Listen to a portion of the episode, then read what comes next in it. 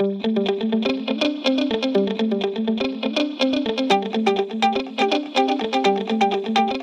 OT geniuses. My name is Jessica Lopez Hermanton, and I am the creator and founder of OT Genius. And you're listening to Pre OT Secrets. On this show, we talk about how to get into occupational therapy school, how to do it in the most financially savvy way.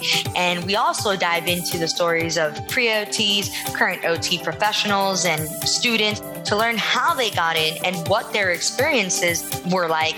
And so we're here to inspire, motivate, and encourage you throughout your OT journey and show you how you can be a successful OT school applicant and become the OT that you want to be. Now, on to the show.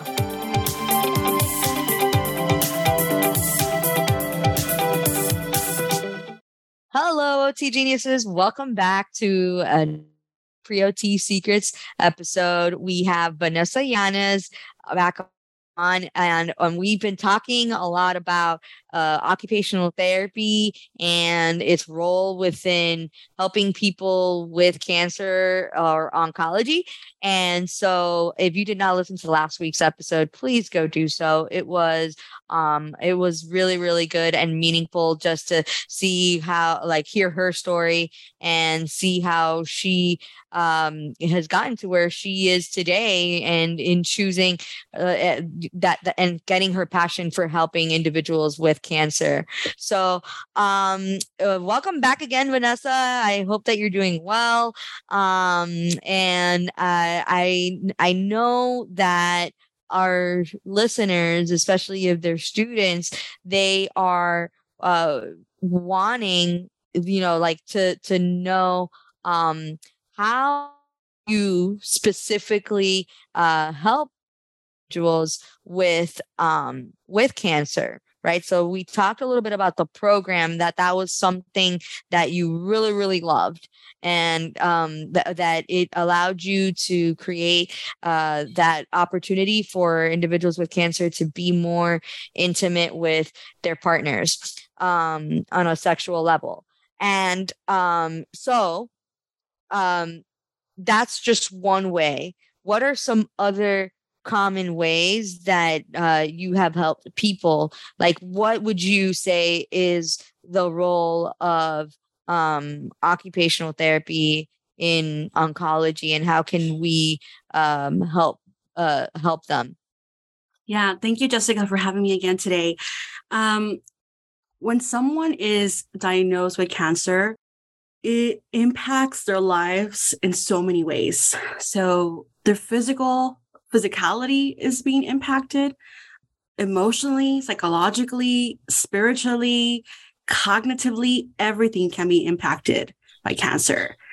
It's hard to say how one person is going to be impacted versus another that's receiving similar treatments because everybody just responds differently from each other. So we cannot compare patients.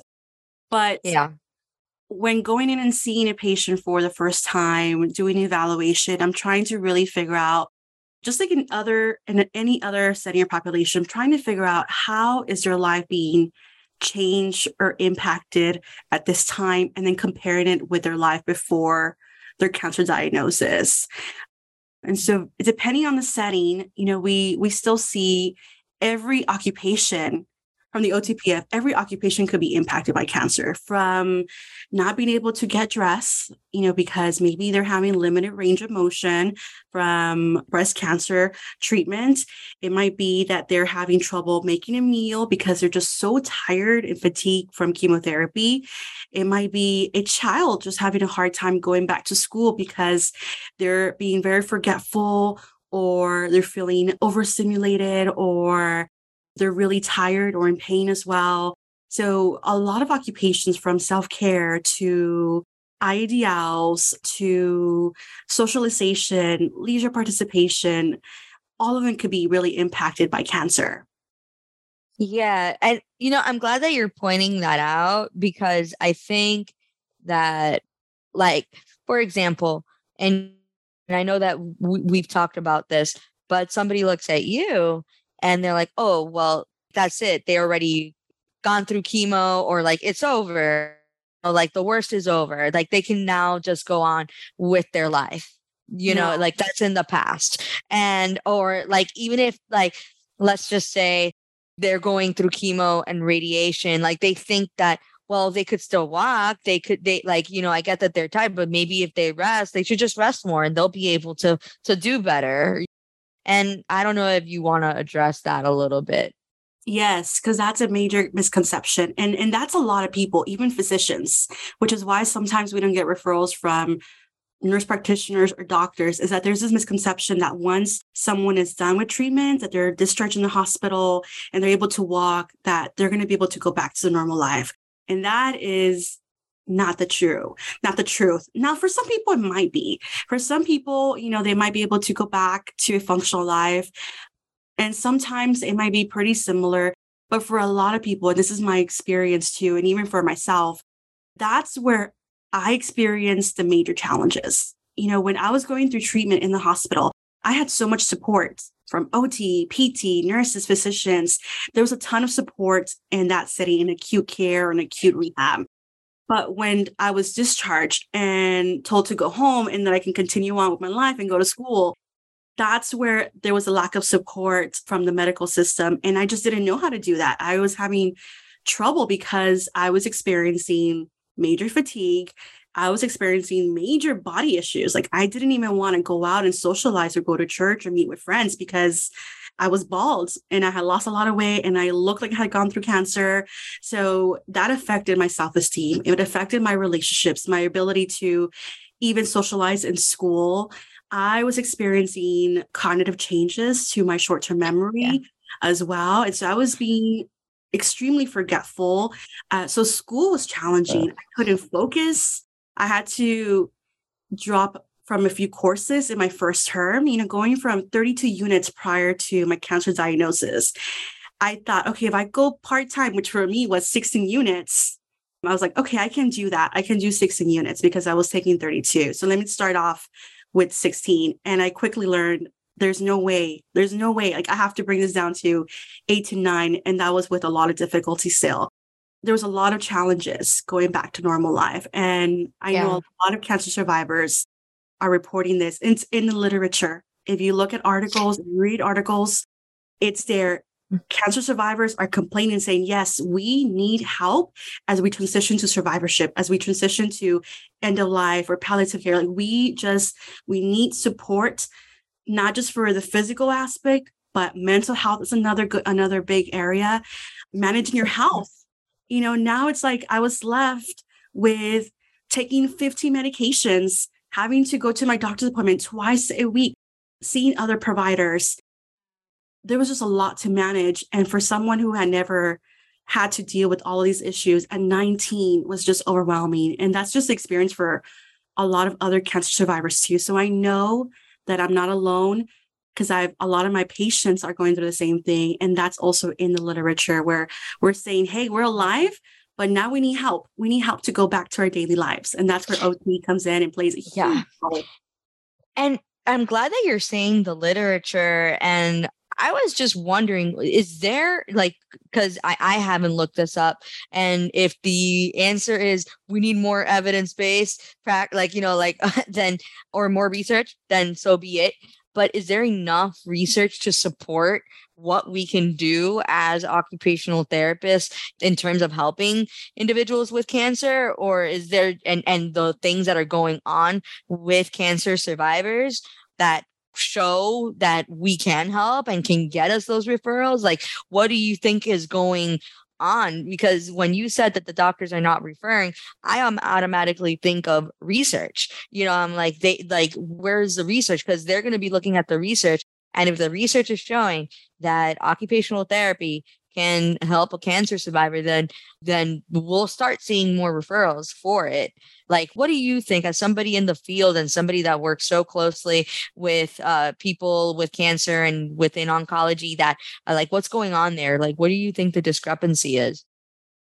We definitely need more research. So if anyone's interested, you know, I would really encourage them to do any school projects or OTD capstones in oncology because we could definitely benefit from our work we are seeing now more research projects. So, definitely in the last five to 10 years, there's been a lot more research done in oncology, and it definitely shows the benefits of OT to help cancer survivors at different points of the cancer care continuum. So, whether it's when they're just diagnosed, whether they're going through treatments or they finish treatment, they're going through survivorship phase, OT can make an impact across many stages of the continuum and addressing many things from ADLs to health management to sleep to sexuality. Like we're we're starting to see more, and so that's really exciting now.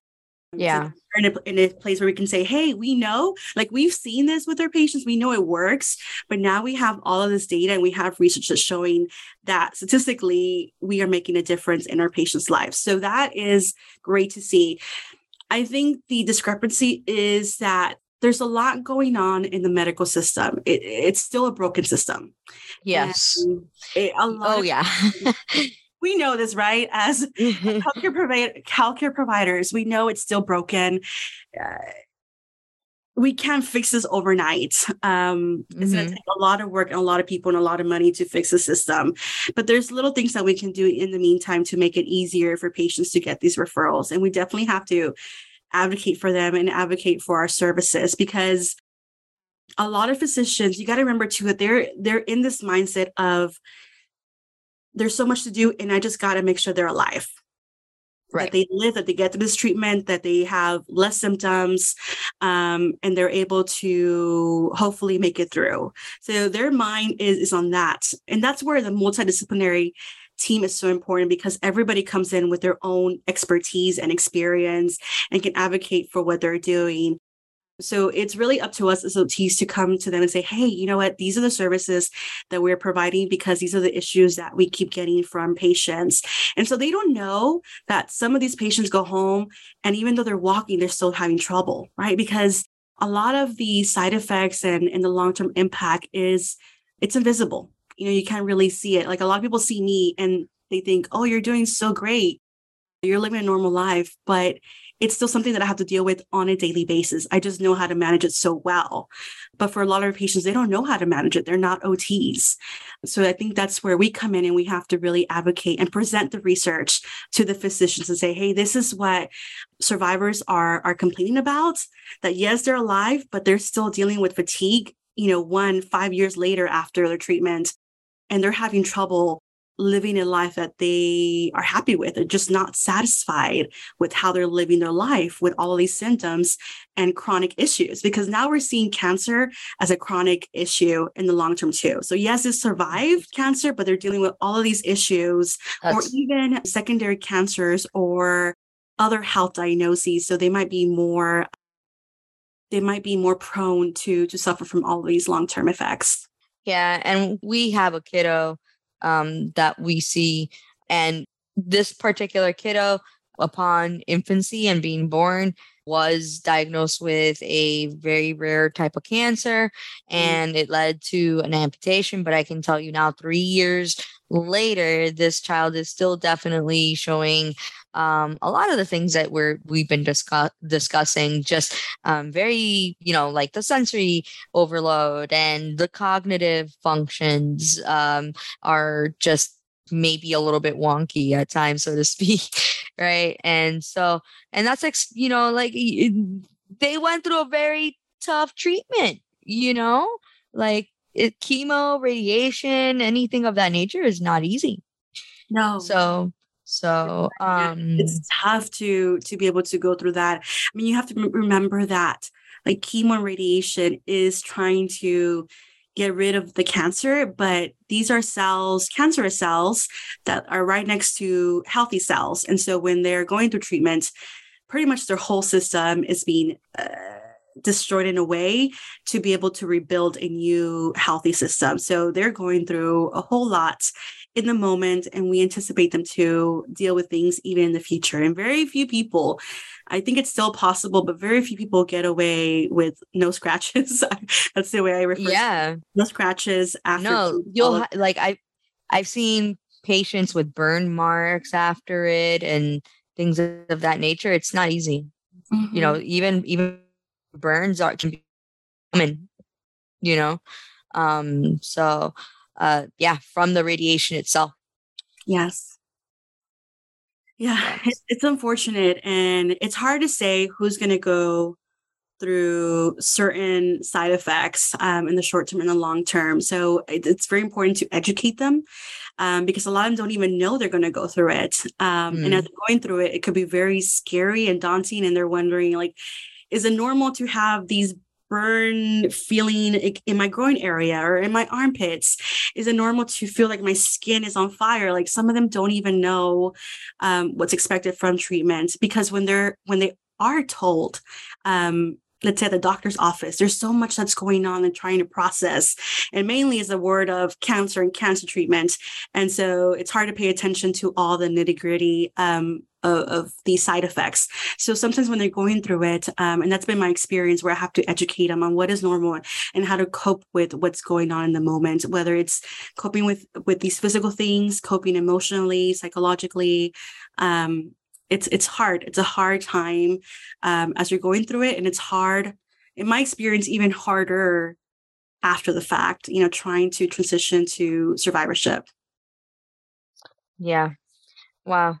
And and we we've just hit on so many good things, such as the importance of research and um guys like she said if you are going into OT school or currently a student and trying to pick a, a capstone project, um, you know, this is somebody that you can reach out to if you're if this is a passion of yours. And um, and I want to encourage you guys to to you know like i mean it is cancer is very common i've had cancer within my family um and and i'm sure you've seen how it's affected uh your family's life if you personally have gone through it right like not not yourself but like your family member right mm-hmm. um so you can use that as a tool as a motivation to uh you know I guess, break that cycle, so to speak, right? And um, do something about it by playing a role within the research and um, and do do something, right? Like you have a special opportunity to to to do that, and um, and and even though we do live in a broken healthcare system, um, that you know, like like the, that kiddo that I was telling you about earlier, they don't want to cover OT services anymore. Mm. Um, you know, yeah so that's a whole other topic. Um so but yeah this is why we need the research. This is why you guys' documentation has to be on point and um you know like show medical necessity for why our services are are needed. Um and not only just to the doctors but to the patients themselves and you know like advocacy like share with people out there what it is that you can do as an occupational therapist you know? So um and and that only comes by taking the time to learn about it you know through either a podcast like this or even once you are off like of course in ot school yourself then you'll really start learning about more about what you can do. But um this is just a little um taste for it you know? Um so like that when people ask you oh you're going to ot school? Um or like you want to apply to ot school what is that? You know you'll have an answer at the very least. You know I, I, like i don't know about you vanessa but i didn't even really know what i was getting myself into. Like i kind of had idea you know, like I knew that I would help people with ADLs be more functionally independent. I got that, but it wasn't until OT school that I really realized all the ways that I could really help people with an occupational therapy degree. Oh know? yeah. I think for a lot of us too, like first year, first term, like we're like, what is what does OT really mean? Like we're still trying to figure that out. So if you're in OT school right now and it's year one and you're so confused, you know that that's very normal. I think for a lot of us, it does take a while to to not just learn about OT, but get OT, like to really, really know what what's the role of OT in any setting. Yeah. Cool. Awesome, awesome, awesome. Um, and then uh, anything else that you want to add about um, occupational therapy, oncology, uh, to before we we log off? Sure. Um, I think for for oncology, like I think what's one. I, I yeah. was just gonna say, what's one uh, takeaway that you would want our listeners to take? Yeah, I think just the word cancer or oncology can sound scary for a lot of people because normally the association or relationship is that they're fragile they're fragile individuals and not to touch them and and i've and i've seen that and i've heard that in even clinicians already like ot practitioners where they don't want to pick up patients that have a cancer diagnosis. Um, but just remember that at the bottom of it they're still human beings that they still want the connection that they still need the help and they really really i'm telling you they need our help. Um, there's so much, and I feel like OT can be one of those key providers for for cancer survivors that can really make a huge impact across many uh, of the stages of treatment and even after the fact. Um, so they're not fragile. Actually, they're very strong, very resilient individuals. Um, you want to get to know their story. And I think it's one of the settings where it's very surprising to go in and actually enjoy it. And I still have a lot of fun. I have so much mm-hmm. fun with my patients. You know, a lot of them, I've helped patients get married in the hospital. I've wow um, patients um, set up the perfect day to go to Disneyland with their families. Um, I've had patients that want to go back to school to become OTs. Like it is such a fun setting that even though there's some there's some sad moments, of course, in oncology, um, the positive and just the great experience of being able to connect with individuals during this time it is so powerful, so meaningful, so rewarding. So I do encourage people to look past the scary word of cancer and to really just give it a try um, and see if this is a setting that that you enjoy being in. Because I think you'll be very surprised to find it to be very complicated, like complicated in a good way, where it's like dynamic. Um, it's fun, enjoyable, um, and it's so meaningful. So um, if you have any questions, again, always feel free to reach out. Um, but yeah, I'm I'm so glad to be here and thank you so much Jessica for having me. Of course. And um guys, again, if you want to reach out to her, the uh, information for her is in the show note description. So be don't be afraid to check those out. And I hope you guys enjoyed this episode and I'll see you guys later. Bye everyone. Bye everyone.